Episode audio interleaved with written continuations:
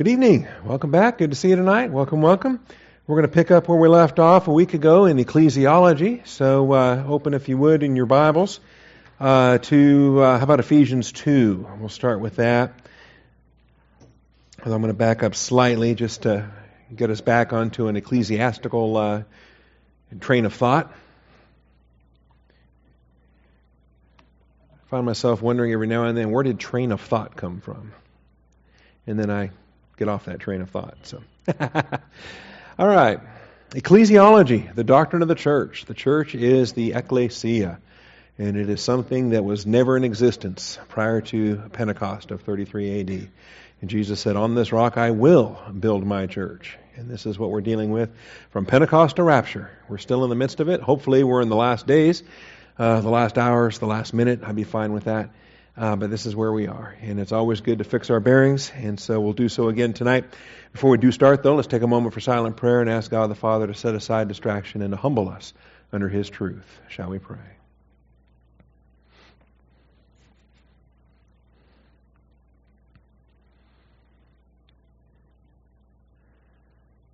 Most gracious Heavenly Father, we do come before you this evening, thankful once again for the blessings that we have to do so. Father, the unique blessings that we have to do so. We can come before you because your Son, our Lord and our Savior Jesus Christ, is the apostle and high priest of our confession. Father, we enter within the veil that is his flesh. We stand in your presence. And this access which we have is pretty extraordinary, Father. Um, unavailable to an Old Testament believer, not even imaginable to Old Testament believers. And yet here we are. And uh, Father, I know many of us take many of these things for granted. I pray that reviewing such classes and basics will help us to never take these things for granted, but to constantly be mindful of how great is your grace and how great that grace is directed towards each one of us. I thank you, Father, in Jesus Christ's name. Amen. All right. The um, also wanted to bring this up again, like we've been look, looking at in the past.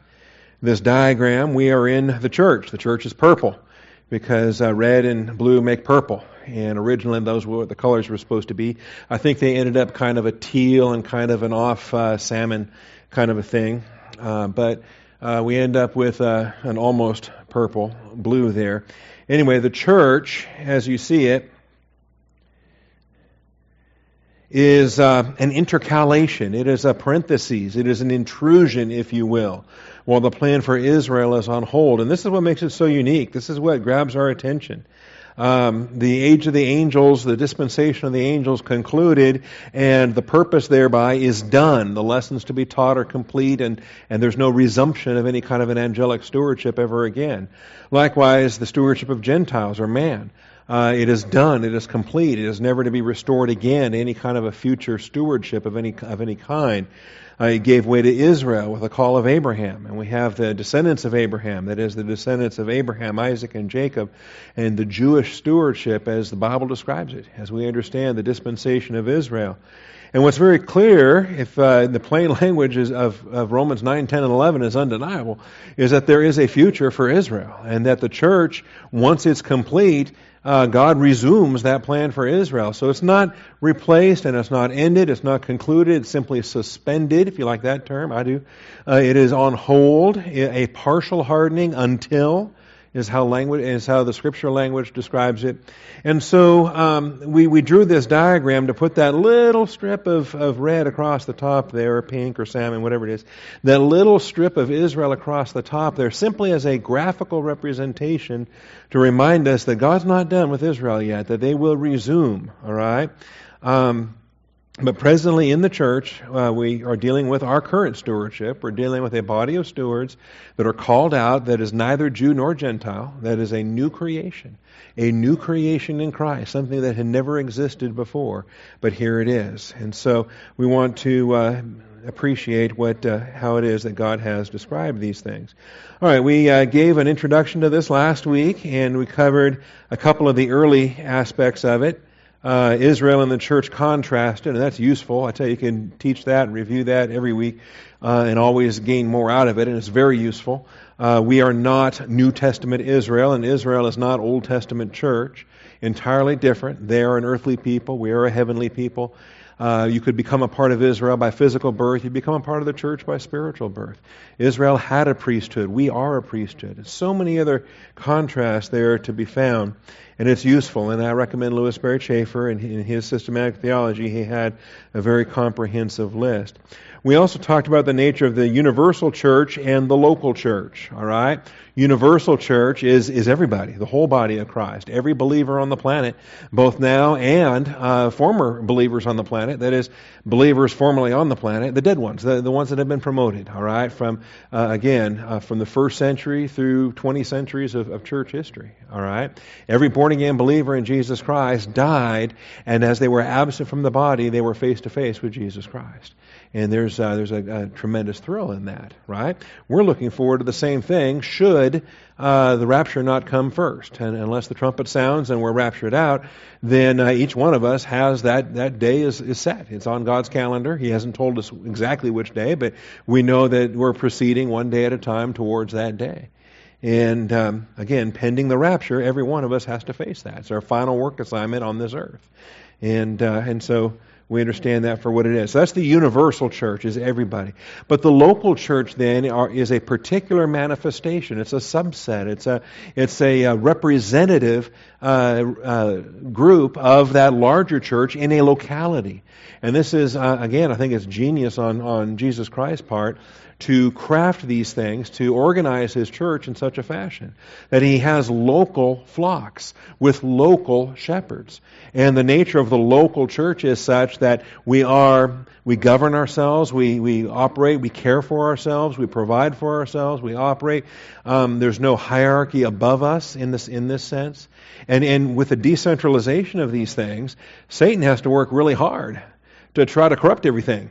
Because remember, Satan is not omnipresent. He can't be everywhere, and he's not omniscient. He can't know everything. And, and so, in order to poison doctrine, in order to mislead believers, he's got a lot of work in front of him, given that we are scattered in the midst of all these, you know, hundreds or thousands or millions of congregations around the planet, however many local churches there happen to be.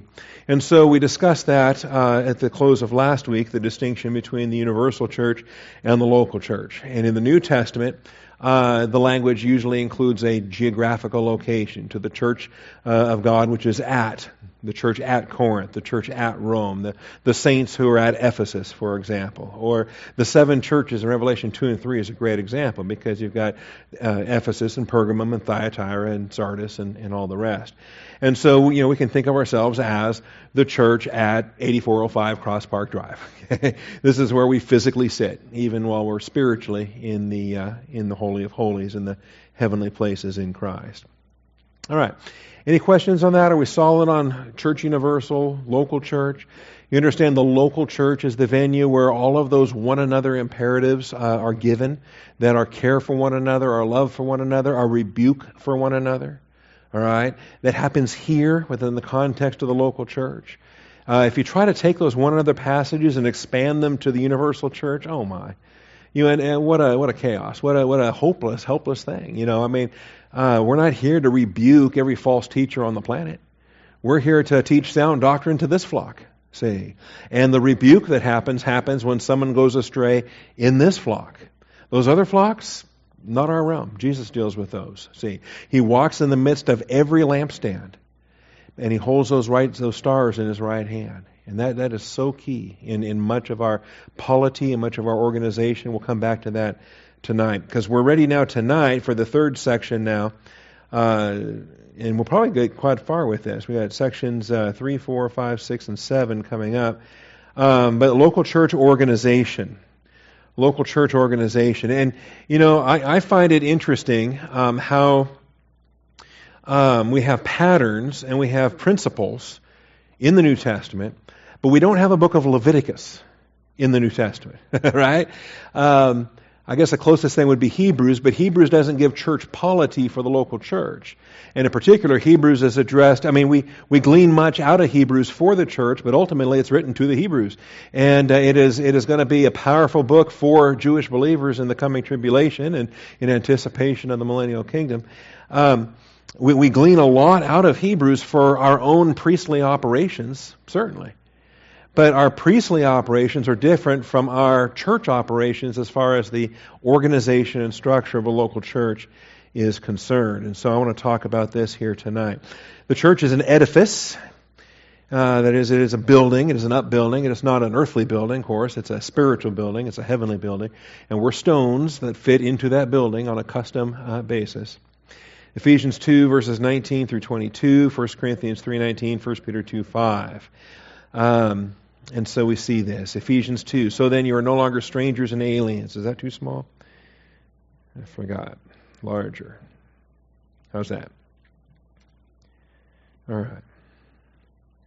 So then you are no longer strangers and aliens, but you are fellow citizens with the saints and are of God's household, having been built on the foundation of the apostles and the prophets. All right? So the church is an edification, it's a structure, it's a building. And the apostles and the prophets laid the foundation. They were the foundation, Christ himself being the cornerstone, in whom the whole building, being fitted together, is growing into a holy temple in the Lord. And so this is the language that's used, and it's it's figurative, it's metaphorical, but we understand it because of, of, the nature of, of how it's describing this. It's an edifice, and all things are to be done for edification. If that helps you to remember uh, that we are an edifice, and so if we're not edifying, we're uh, we're not helping. Okay, we need to be edifying. All is lawful, but not all is profitable. All is lawful, but not all edifies, and that's the definition. If it edifies, it's profitable. See.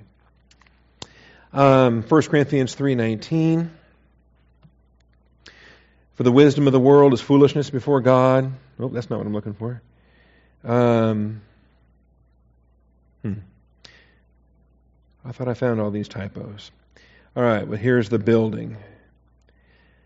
Uh, you are God's field, God's building. In verse 9, not 19, but 9, 1 Corinthians 3 9. We are God's fellow workers, you are God's field, God's building. And here we have both an agricultural metaphor and a uh, building, a, construction metaphor. And that's useful because it helps us from getting lost in the metaphor and failing to understand the doctrine that's contained. And it's contained whether you want to look at it uh, in, in, a farming sense or in a building sense. He goes on to expand upon it on a building sense when he says, according to the grace of God which was given to me like a wise master builder. I laid a foundation and another is building on it but each man must be careful how he builds on it. So here in this passage, by the way, we have the sole criteria by which our works will be evaluated. And it's it's it's what's being evaluated is is our effort in edifying fellow believers. And whether it is that we're pouring into them our best. If we're pouring into them our gold and our silver and our precious stones, then we are edifying them as God has designed.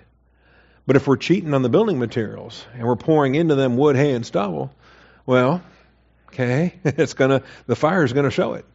And it all comes down to, uh, in both cases, whether it's the gold, silver, precious stones on this hand or the wood, hay, stubble on this hand, in both cases, we're talking about building materials that are being put into other believers in our assignment to edify. And so, what is it that we're putting into one another? What is it that we are putting in as I invest in you and you invest in me and we all invest in one another? As we are pouring into one another, are we giving our best or are we cheating? Are we cutting corners? See? And, and the best aspect of, to remind us on this is to quit looking at other people like people and look at them like Jesus, okay? And, and realize that I'm not, I'm not going to cut corners because I'm not edifying, you know, believer A or believer B or believer C. Uh, each person that I'm edifying, I'm serving them as unto the Lord. I'm serving the Lord. And so, in ministering to the Lord, and obviously, is He worth everything? is He worth all I can pour into him and more, of course. So this becomes uh, the, the foundational principle. This becomes the the uh, application for how each man's work will become evident, and uh, the fire shows its quality. And it's like um, you know, when an earthquake hits, there was a big earthquake recent, uh, yesterday, I guess, in in uh, New Zealand, right? And and it's remarkable to me how um, limited the damage was, uh, the structural damage, the property damage, the loss of life. I mean, it just seemed extraordinary compared to, say, oh, I don't know, Haiti or other places where an earthquake could hit or a wind or anything. And, and then you realize, well, man, these people have no construction codes. They have no. Uh, I mean, it's just it's just chaos, you know. And and so um, there's some kind of a you know slum on a on a mountain ridge in the Philippines and whatever. And yeah, sure enough, what do you expect? The the rain hits it and it slides down the hill. Um, so without those building standards, what you end up with is shoddy workmanship and, and terrible construction standards and weak materials and, and cutting corners and you find all kinds of things. Um, and and so this is there's a value, by the way. That's why we support. We don't support. Uh, you know, there's a place for government. There's a place for standards. There's a place for for these kind of things, and we can be thankful for those. All right. Otherwise, you end up with the chaos, and that's what the judgment seat's all about. The judgment seat is the fire judgment to test the quality of the building materials. And so, the structure you're building is it is it uh, Christchurch, New Zealand, or is it Port-au-Prince, Haiti. I mean, what is it? Are you are you uh, are you cheating on the on the building codes and, and whatnot? All right. So we are an edifice, and all things must be done for edification. Uh, Jesus Christ, of course, is a, is the cornerstone and choice and precious in the sight of God. We too, also, as living stones, choice and precious in the sight of God, are being built up as a spiritual house for a holy priesthood to offer up spiritual sacrifices acceptable to God through Jesus Christ. And I love this. This is beautiful because this is not Legos. Okay, we're not all these little Lego, you know, the Lego bricks that are, you know, little square bricks that are all identical to every other Lego brick. Okay, at least they used to be. Um, they've gotten more custom and fancy in later generations. But, you know, if you think we're not Legos, we're not all the same shape and, and color and size, and, and, and that's fine. We're custom stones. And rather than trying to be molded and conformed so that we can become clones of one another, I think God has called us and God has placed us and God is using us in our gifts and our ministries and our effects and our callings in every particular fashion. See. And that's, uh, that's an amazing thing. And Christ knows exactly where to put every stone so it fits with every other stone, so that in His master craftsmanship, this structure is, uh, is going to glorify Christ. So all things must be done for edification. Whatever you do, each of us is to please his neighbor for his good, to his edification. You also, zealous of spiritual gifts, seek to abound for the edification of the church. God didn't give you your gift to be, oh, gee whiz, look at me, look what I can do. It's, He gave you a gift to serve the body of Christ, to serve the church. And so your gift must be used for edification. Verse 26 of the same chapter, let all things be done for edification. Ephesians 4:29. Let no unwholesome word proceed from your mouth, but only such a word as is good for edification. Words that tear people down are not in the will of God. But words that build people up are in the Word of God. And, and, and the difference is your heart attitude and, and the, the spiritual dynamic of the ministry, uh, and it might be the very same words, depending on context and circumstances, all right? And it might be tough language, all right? Uh, the Apostle Paul has some vulgar terms in the, in the New Testament. And there is a place where tough language communicates and tough language edifies. Whereas more genteel and polite kind of language fails to edify. Depending, again, depending on the circumstance. It shouldn't be everything you say, of course. In any event, uh, that it uh, good for edification according to the need of the moment, so that it will give grace to those who hear. And this principle helps define the parameters for local church organization. It's, it's a nice rule of thumb. It's a, it's a great uh, default question. Ask yourself, does it edify? All right? You know, and, and if not, why waste your time with it? Why, you know, um, does it edify? And uh, it becomes a great rule of thumb for something you're considering or praying about or thinking about doing or thinking about saying or thinking about anything. Does it edify? All right. Local church must maintain order rather than allow confusion to reign. God is not the author of confusion, and confusion does not edify. He's the God of peace, as in all the churches of the saints. Notice, all the churches of the saints. And so we recognize that there are principles that apply to the church universal, but those principles have application within each individual local church, or all the churches. See? All things must be done properly and in an orderly manner. So there's question number two. Does it, does it edify and is it proper? Is this an orderly function? And they probably go hand in hand. Jesus Christ provides order to each local church by walking in the midst of each lampstand, by holding each star in his right hand. This is where our accountability is. I've encountered people that are uh, aghast. They, they're horrified when they learn that Austin Bible Church is not part of a denomination and that we don't have officers above us, and that we don't have uh, a structure, a hierarchy that uh, corrects us if we're out of line or fixes our doctrine if somebody goes heretical or, or any other such thing. And, and I try to, you know, just smile and be relaxed and say, you know what? Uh, those kind of things developed in the process of church history, and Jesus allowed them to develop in the process of church history. But um, are they really necessary if Jesus Christ walks in the midst of this lampstand and holds the star in his right hand? I believe Jesus Christ is head of the church and he knows what he's doing. you know, if, uh, if if you want to assign some degree of incompetency to our Savior and, and tell tell him that he needs a, a denomination to help him out on something, I'm not willing to go there or say that. Okay.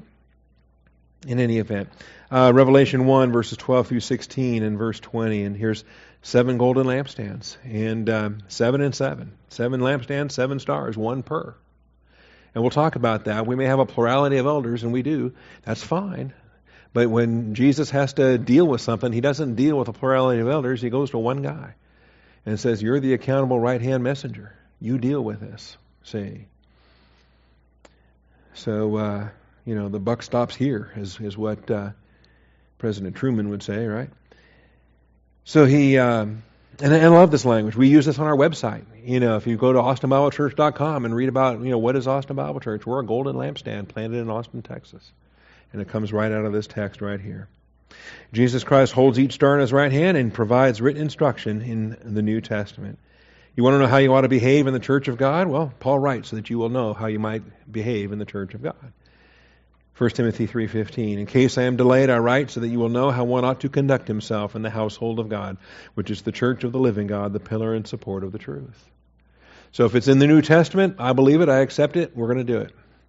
If it's not in the New Testament well then I'll look at it and we've got freedom to do a lot of things. And we got liberty and freedom, and we might, you know, whatever we might do. That's great. We might have a church picnic. We might have a whatever.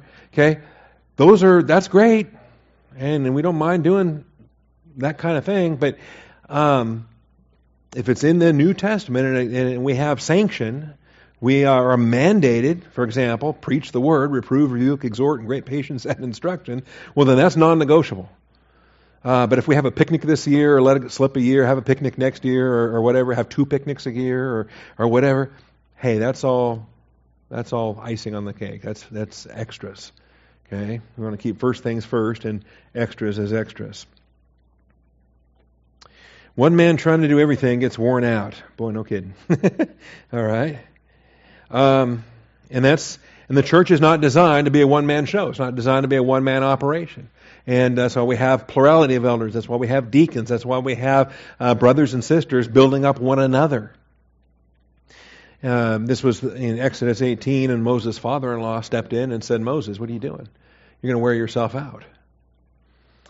Uh, the apostles recognized this. They also recognized the necessity for priorities in local churches. And that's the whole concept behind Acts chapter 6. Remember, there was a complaint amongst the widows in Acts chapter 6. And one branch of widows was getting neglected uh, in, in, in, favoritism, and just and it may not have been intentional, but it was just happening. Uh, uh, the Hellenists were being neglected, the native Hebrews were being focused on, and, and, and it was an issue. See, and the apostles validated that. They weren't.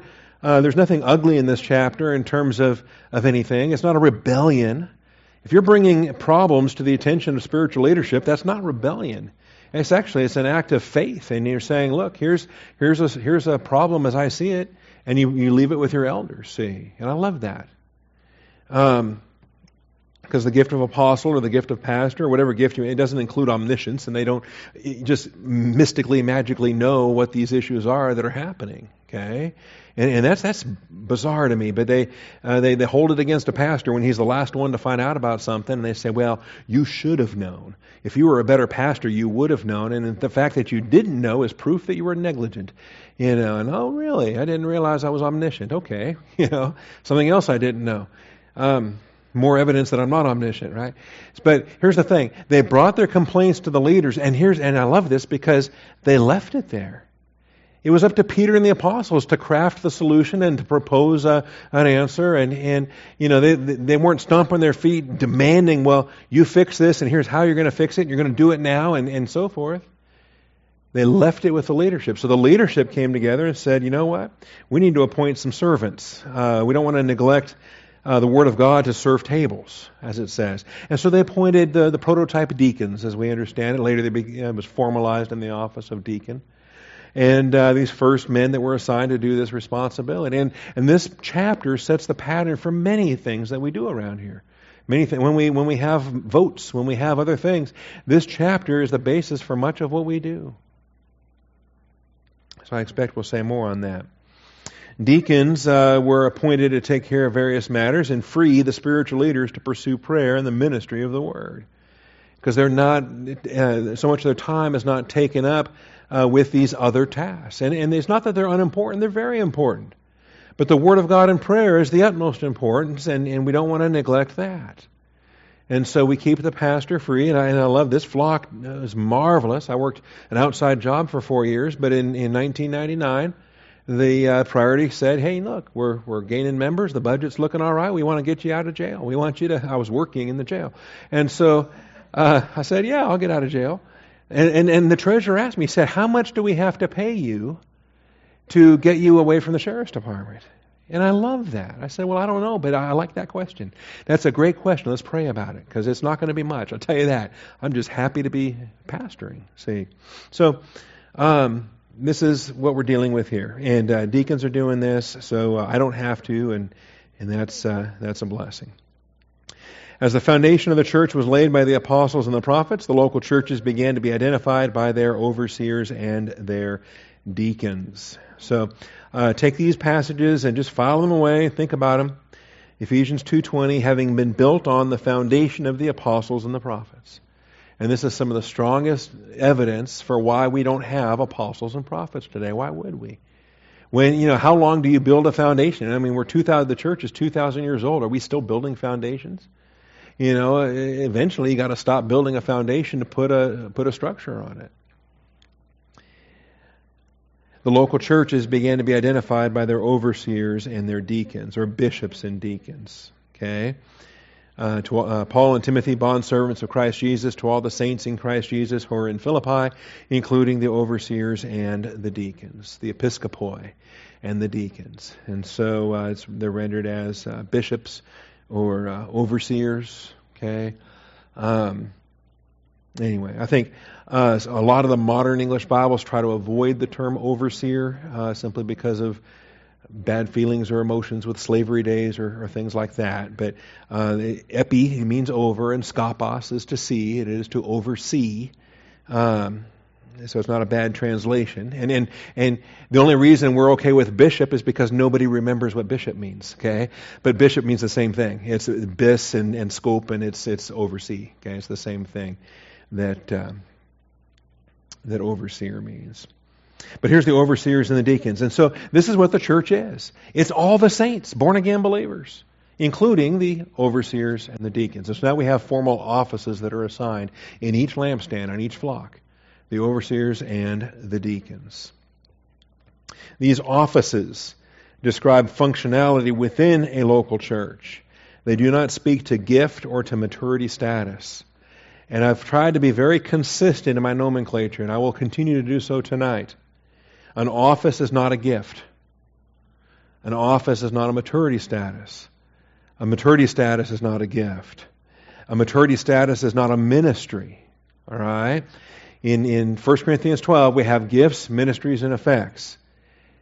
And not even mentioned there are offices. Okay? Those offices are particular ministries within a lampstand, say. So we want to be clear on our nomenclature. So a gift. Okay, we have a question here. Let's get a microphone. The runner has the microphone. Mr. Dowd.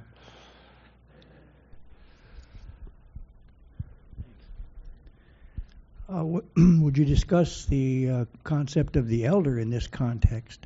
Yes, very much. Um, mm-hmm. Maybe you were going to. It is coming up. Okay, I'll leave it. Uh, here's a clue it's a maturity status. It speaks to age or maturity. And that's what we deal with uh, as we reach that. And, and the relationship between the bishop and the elder. And all the fights through church history of whether we should be Presbyterian in our governance or Episcopalian in our governance have, been, have come down to the uh, argumentation over nomenclature.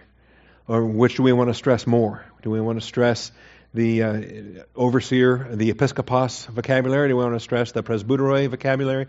They're both used, and they're used interrelatedly but not interchangeably.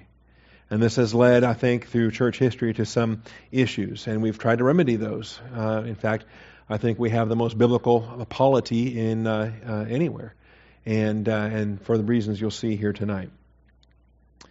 All right, so these offices, overseer and deacon, those are offices. There's no gift of overseer. There's no gift of deacon. All right? Those are offices. And believers with a variety of gifts will serve in those offices. Those offices themselves are ministries uh, as we understand it. And then, of course, there's maturity status from babe to adolescent to mature. The study of spiritual gifts we're going to get to next after we finish ecclesiology. We've got a whole separate development on uh, charismatology, the study of spiritual gifts. And that makes up basic doctrinal studies number 10. And we'll be there, uh, not sure how many more Sundays we'll take to get there, but we'll get there. Uh, the discussion here is simply going to contrast gifts and offices as well as the separate aspect of maturity statuses within the grace and knowledge growth spectrum. What does 2 Peter 3 say? 2 Peter 3:18 grow in the grace and knowledge of our Lord and Savior Jesus Christ. That's everybody. Every believer is expected to grow. Not just the pastors, not just the deacons, everybody. And uh, and so ultimately speaking, everyone can grow and ought to grow to the maturity status of elder. All right? Everyone should reach that growth level. Not everyone does, sadly, but everyone can and everyone should. And just because everyone can and everyone should, not everyone at that maturity status of elder is going to be placed into the office of overseer. There's the difference. Elder is not an office. Elder uh, overseer is the office. But you want people with elder uh, maturity status uh, to be placed in that office of overseer. And we'll talk about that as well. Because the character traits for the office of overseer in 1 Timothy 3 are all the character traits of a, of a, a mature believer. Character traits of a mature believer, see. All right. Uh, spiritual gifts are given by grace at the moment of salvation. That's why it's called a gift. It's given. You didn't earn it, didn't deserve it. It's a grace gift. It's a part of your salvation package. Uh, I became a pastor teacher at the age of four. Do you believe that? Well, by gift, it's true. Because I got saved at the age of four. I became born again, regenerate, and part of my salvation package included a gift. I had no idea what it was. Uh, I didn't start gaining suspicions about it for years, but but I was a pastor teacher by gift at the age of four. I was not placed into the office of overseer at the age of four. That was an office that took time, okay? And the gift required training. I believe every gift ought to be trained. And we talk about that. All right. Uh, no believer may earn or deserve any gift. It's a grace thing. If, if, it, if you could deserve it, it wouldn't be grace. And by the time you even know they exist, you already have what you have. That's the best part. Um, now, the offices, however, you can qualify for an office and you can be disqualified for an office and um, uh, behavior that, that discredits the ministry, behavior that fails to uh, live up to the standards uh, that are prescribed there. Uh, a, a, drunk, for example, is not qualified to be in that office. A greedy man is not qualified. A womanizer is not qualified. All right, and and because of the of the standards, the high standards that are expected of those that represent Christ to the flock, and those that provide the leadership for the flock. And so uh, there's occasions when a man has to be removed from the office, and uh, and, and, and given such opportunity to repent and be restored, and and to to recover from uh, the sin issues that had disqualified him from his office. But he doesn't lose his gift. And uh, we can appreciate that too. All right. Uh, so the offices of overseer and deacon, on the other hand, are described with particular qualifications and disqualifications. And this is what we have. 1 Timothy chapter 3, the overseer in verses 1 through 7, the deacons in verses 8 through 13. And uh, these are the only two offices that are cited in Philippians 1:1 that we just read a moment ago, the overseers and the deacons, right? To all the saints in Christ Jesus who are in Philippi, including the overseers and the deacons. They're also saints, but those are saints that have been invested into particular offices within the local church. And so when we have verses 1 through 7 of 1 Timothy 3, and Titus, by the way, has a parallel to this, and uh, the deacons, then, in verses 8 through 13, we see that these are the offices for the local church. And these are stipulated with qualifications and disqualifications. And so uh, we have it. Now, modern English typically refers to the overseer office as pastor. And that's somewhat problematic because not every overseer has the pastor teacher gift, nor ought to have the pastor teacher gift. However, they are expected to shepherd the flock. And given that that's an expectation, those gifted believers would be the first ones naturally assigned to those offices. Should I say that again? Did you follow what I was just saying there? Not every overseer has to be a pastor by gift, but every every overseer must pastor by practice. Okay? Because every elder in 1 uh, Peter chapter 5 is told to shepherd the flock of God, exercising oversight, not under compulsion, but voluntarily according to the will of God. And so, because the overseer is expected to oversee, the overseer is expected to shepherd, then having the shepherd teacher gift is, is clearly helpful in that regard. But you don't have to have the evangelist gift to evangelize. You don't have to have the giving gift to give. You don't have to have the uh, helping gift to help. All right? Don't step back and say, oh, I can't help you. I'm not a helper. okay? Oh, you better help. We're all expected to help. We're all expected to give. We're all expected to evangelize. We're all expected to shepherd, given the assignments that we're provided shepherding our wives, shepherding our children, shepherding younger believers. All right?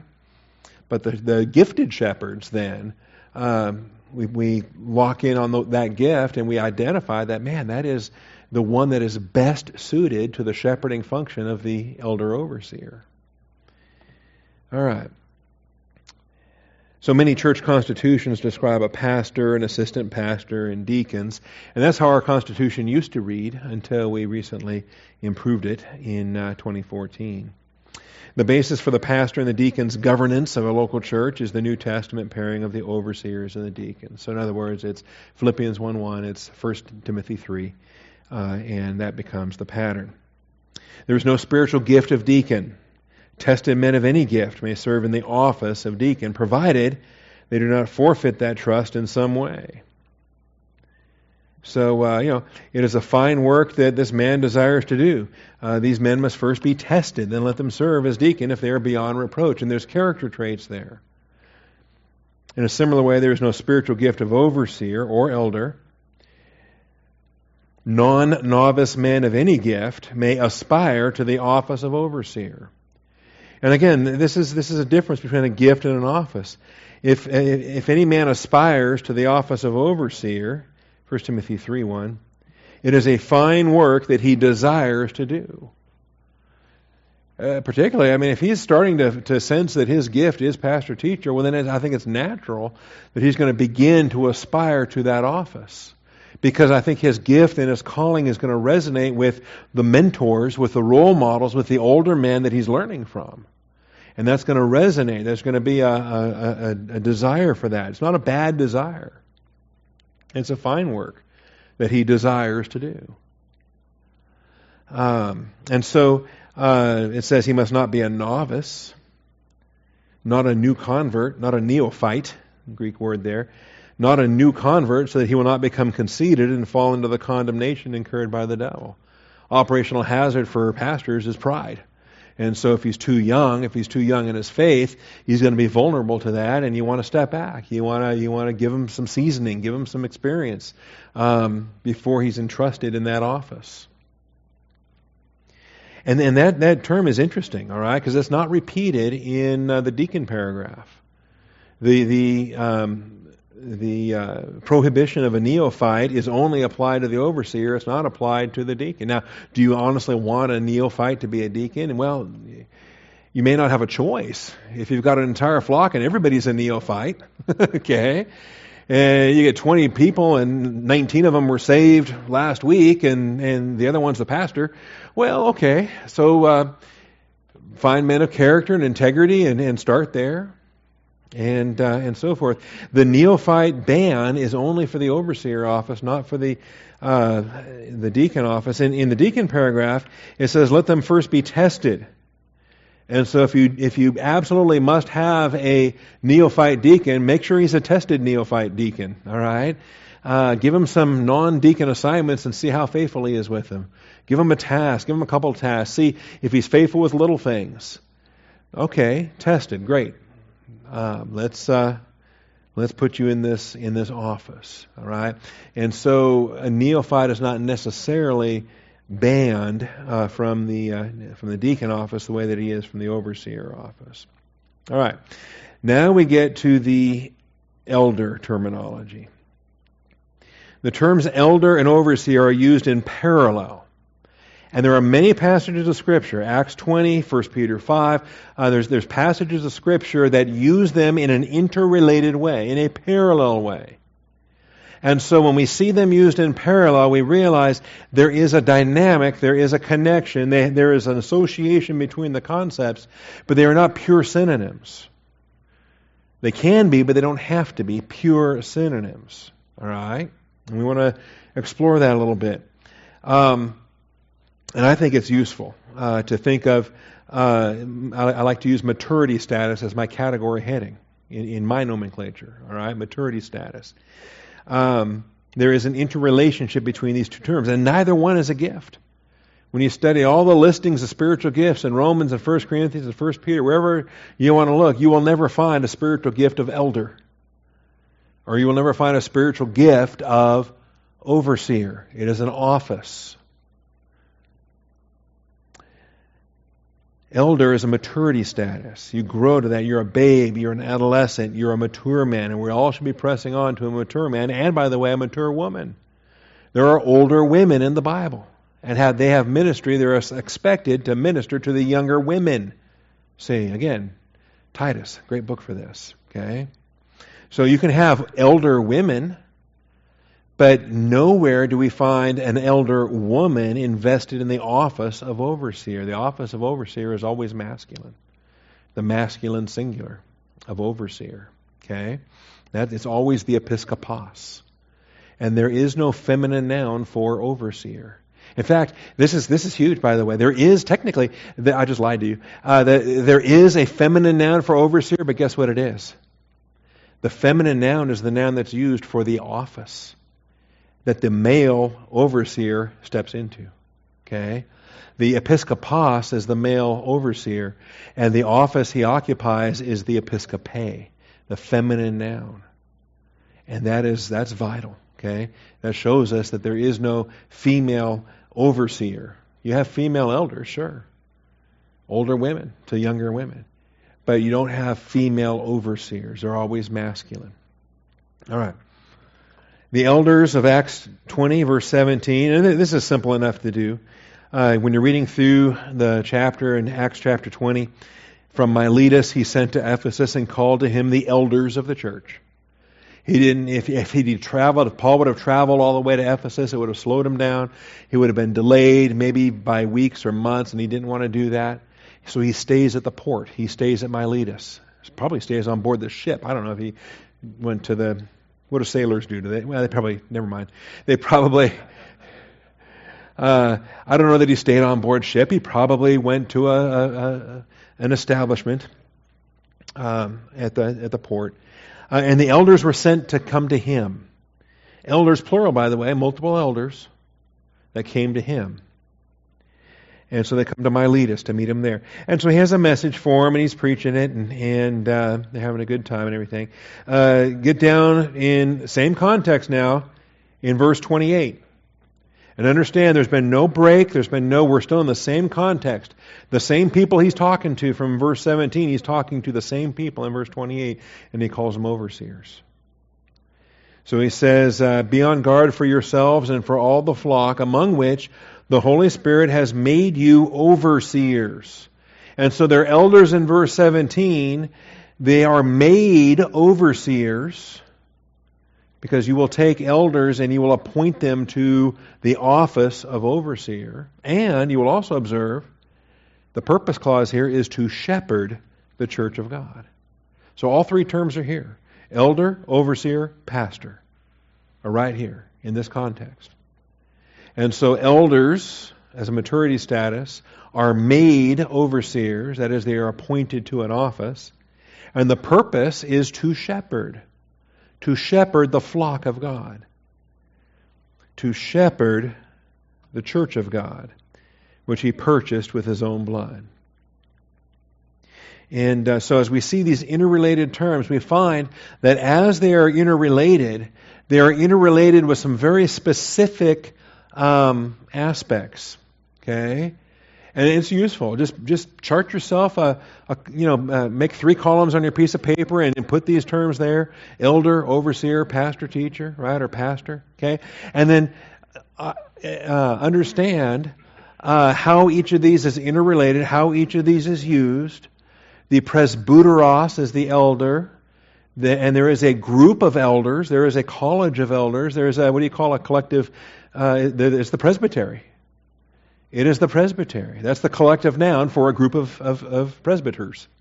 Is the presbytery. All right? And the Bible sustains that. That's the terminology in the Bible. Um, there is no college of overseers. There is no collective noun for the uh, episcopoi. There is the episcope, which is the office of overseer. Elder is not an office. Overseer is an office. We have this distinction. And then when you talk about the shepherd, well, guess what? You know, I think it's interesting. What is the collective noun for the flock? It, well, I gave it away. It's the flock. Okay? The church is the flock. The church does not key in on the older terminology and describe church members as the ragamuffins or the children or the the uh, the the non-elders, right? The the youth. Um, you have they're called the flock, and, and, and the overseer terminology as well doesn't use any kind of a, a subservient uh, term for somebody that's overseen. Okay? So we don't refer to the flock as the overseen ones, or we don't refer to the flock as the uh, too young to be elder ones or, or anything of, of, that. The Bible doesn't do any of that. When the Bible takes a collective noun for church people, the, the noun that it, it uses is flock. All right? Specifically demonstrating that how essential that shepherding function is for the elder overseers in the local church. So it is the flock. Membership is referred to as either as saints or as flock. All right. Uh, so that's Acts 20. That's easy to do. Anyone can do that. Anyone can turn to Acts chapter 20 and see the elders in verse 17, scroll down and see the overseers, the shepherding overseers in, uh, in verse 28. So we see the inter, uh, related, interrelationship of these, of these terms. Likewise, we, it's very easy to do in Titus. Titus 1.5 and Titus 1.7. Titus 1.5, appoint elders in every city as I directed you. And then in verse 7, they're called, it's called the overseer. And this is significant. Notice as elders plural, the overseer singular. So for this reason I left you in Crete that you would set in order what remains and appoint elders in every city as I directed you. And this is the, the, primary need. A local church has to be organized. It has to have order. God's not the author of confusion. All things must be done properly in an orderly manner. All things must be done for edification. Namely, if any man is above reproach, the husband of one wife, having children who believe, not accused of dissipation or rebellion. That verse right there is, is, is repetition from 1 Timothy chapter 3. Summarized, condensed, but the principle is there. For the overseer must be above reproach, as God's steward, not self willed, not quick tempered, not addicted to wine, not pugnacious, means you're not a striker, you're not a fighter not fond of sordid gain, but hospitable, loving what is good, sensible, just, devout, self controlled, holding fast the faithful word. Did I say this was condensed? uh, it's about as long as it is in 1 Timothy chapter 3. Holding fast the faithful word which is in accordance with the teaching, so that he will be able both to exhort in sound doctrine and to refute those who contradict. But notice the scope on this. It's within the parameters of the local church. I'm not going to march on down to Houston and give, um, um, what's his name? Well, him too. Or I was thinking Joel Osteen. I was thinking the, the big megachurch pastor down there. Okay. Or even Robbie Dean or, or Robert Thieme or anyone. I'm not even going to march down the street. Okay. Uh, I'm not. I'm not here to straighten out other shepherds. Jesus Christ does that. Their star is held in the right hand as I'm a star held in the right hand. All right. So we have interrelated terms. You have the elders, plural, in verse 5, and you have the overseer, singular, in verse 7. And that dynamic between elders, plural, overseer, singular, that became significant. It's significant in my mind because it's right there in the text. But it became significant in the, in the development of church history. In the second century, in the third century, we see it in the writings of Irenaeus. We see it in, in the unfolding of church history. What eventually became the uh, practice, the episcopal practice of the Roman Catholic Church. In that we have a body of co equal elders, but one of them is more equal than others. One of them is the presiding bishop of a city, as, as it will. And so they looked at the plural elders and the singular overseer or bishop, and they looked at the singular uh, overseer there, and this is what led them then to develop a church polity structure that mirrored the organization of the imperial organization of Rome. And so they said, all right, we've got, there's multiple lampstands in, in Corinth, uh, but uh, one of those guys, either the senior man or whoever, one of those guys is going to be the bishop of, of, of Corinth, the bishop of Ephesus, the bishop of Antioch, the bishop of Rome, the bishop of so forth. Okay? And so that local church then became the uh, the dominant one. It became the prestigious one. It became the and if there were other churches in that town, well then they answered to him. They may have had their own elders, they may have had their own deacons. They did had their own elders, their own deacons, but uh, they weren't autonomous because they were subject to the bishop of their of their locality. Anyway, that's how it developed in church history, but I don't believe that was an appropriate development, given that seven and seven, every lampstand has a star held in the right hand of Jesus Christ. All right. Finally, um, 1 Peter 5. You have elders in verse 1, and uh, they are commanded to shepherd in verse 2 and to oversee in verse 2. Both verbs but we have the, the, the, the shepherding verb is our cognate of pastor, and the exercising oversight verb is our cognate of overseer. What does an overseer do? He oversees. What does a pastor do? He pastors. He shepherds. And so the elders that Paul, that Peter was exhorting here were expected to shepherd and to oversee. So, even though an overseer or an elder may have any gift, the spiritual gift of pastor teacher is the one that is most supernaturally adapted to the shepherding expectations of the overseer elder. You know, a, a, an evangelist could be an overseer. A giver could be an overseer. A helper could be an overseer. I mean, any gift can grow to the maturity status of elder. And, and any, any elder with those qualifications can serve in the office of, of um, overseer. But given that that overseer is expected to shepherd, then elders of other giftedness will not be as attuned to those expectations.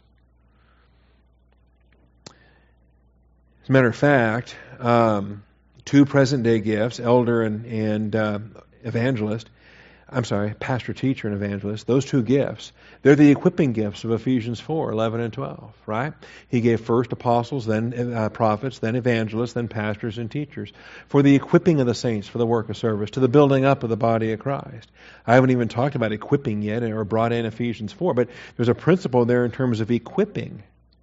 And when you think about an overseer who oversees and the need to edify the flock, equipping is a big part of that. And so I believe out of the pastor teacher and the evangelist, these gifts, if you want to think of it as a uh, fast track or, I mean, uh, those are gifts, trained believers in those gifts. They're going to, uh, they're going to grow. And They're going to grow beyond their years in many cases. And here's uh, microphone again, please. And the reason why they're going to grow beyond their years is because they're going to be tested beyond their years. They're going to be serving beyond their years in those ministry fields. It's been interesting to me to study Titus over the years and to think uh, about the things that we probably can't know very much about. Mm-hmm. Um, for example, um, there were both Jews and Greeks in those churches. Correct. And so there must have been some uh, conflict amongst the elders whom uh, Titus was choosing and the rabbis. And so it, I don't know where where could we look for information about uh, how rabbis functioned back Mhm. in those days to try to get an idea of how they would relate to the newly appointed elders. I expect there was a tremendous amount of conflict, and uh, so much so that those that attempted to intrude into the operations of the local church were given a very significant label. They were called the synagogue of Satan, in uh, in the sense that uh, a Jewish rabbi in a synagogue on Saturday, if he thought that he was somehow qualified or entitled to be a pastor in a Christian church on Sunday, uh, needed to rethink that. you know, there's a man that needed to get saved, and he may have a whole lot of Torah knowledge, uh, but he needs to get saved. He needs to become a part of the body of Christ. At which time, uh, now it could be very rapid. I think the Apostle Paul was able to cycle a whole lot of Old Testament theology very quickly into a New Testament framework. Um, and, and many of the early uh, pastors were, in fact, converted Jews and, and so forth. Um, but but still, there's that expression, the synagogue of Satan, and the hostility that comes up when you examine those seven churches, Revelation two and three. And you're right, uh, we're kind of reading into some of these texts we don't have the the complete picture on that. Um, I do think that uh, these gifts and ministries will propel a man into the overseer office and the maturity status, uh, elder maturity status, faster than other gifts. And, and you may find a, a very young pastor who's biologically young, but because he's been tested and because he's been faithful in his service, that, that God puts him in those in those offices at uh, younger ages. Say, I met a pastor last week that was pastoring a church at the age of 19. and I go, wow. Now there's a, it was a country church outside of Elgin, and I thought, wow. And he pastored for 65 years, and now he's, you know, he's up there. Okay, and I felt honored to meet him and his wife. Um, so Ephesians 4, 11 and 12, we pay attention to those. Of course, there's no more apostles and prophets today, but we still have evangelists, we still have pastor teachers, say, and um, gifts that are naturally attuned to stepping into that office of overseer. Um, think we'll stop here. I want to pick up on this next week. The um, just be thinking about that in the coming week. Thinking about offices. Think about gifts. Think about maturity status. Think about the role of the elder uh, in maturity status and the placement of those elder believers in the office of overseer, and uh, and how we prioritize. Who is it that's worthy of double honor, and where do we start? When we start to assign uh, financial support to different men in their giftedness and their ministry pursuits. Where do we start? And, and how does 1 Timothy 5 give us those priorities? So we'll, we'll discuss those as well. All right, so I'll leave it there on page 47 is where we'll pick up next week. Any final questions, concerns, thoughts right here? Okay. Thank you, Christopher. Was there a template of sorts that Paul was using, an Old Testament template of sorts that Paul was using when he was making these recommendations? I don't think so. I don't think so. Um, and, and, and, people today will argue back and forth how much of early church practice was modeled off of uh, rabbinic traditions, was modeled off of extra biblical uh, Jewish customs and practices. How much of synagogue practice which really came about in the intertestamental period between Old Testament and New Testament, how much synagogue practice was brought into the early church. And there are authors that try to build a, a, strong case to say that we basically ripped off everything from synagogue practice.